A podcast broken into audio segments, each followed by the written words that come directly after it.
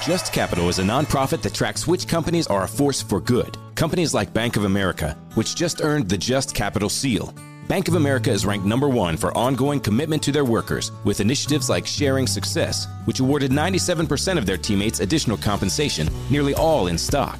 This is the program's seventh consecutive year, awarding more than $4.8 billion in total.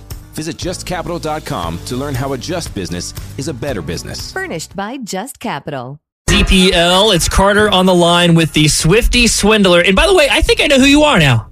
Oh, do you?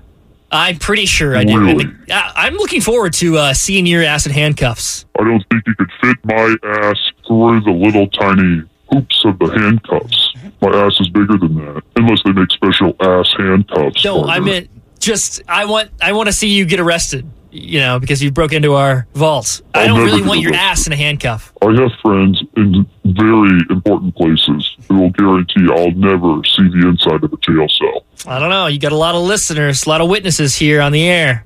They know you stole them. Hmm, We'll see about that. I guess we will. Do you have a clue for us? Here's your clue. For a brief period of time, I worked for Target. For a brief period of time, you worked for Target. So did I. Oh, wow. Welcome to Talkville, the ultimate Smallville rewatch podcast. Title Transference aired October 27, 2004. Director James Marshall, writers Todd Slavkin, Darren Swimmer. I really like this episode, and I'm surprised that you don't like it as much as you thought you did. I actually respect your opinion more than I respect my own in general. when you say things are good and I check them out, they are. Jump in now or catch up on any of the past seasons of Talkville on YouTube or wherever you listen.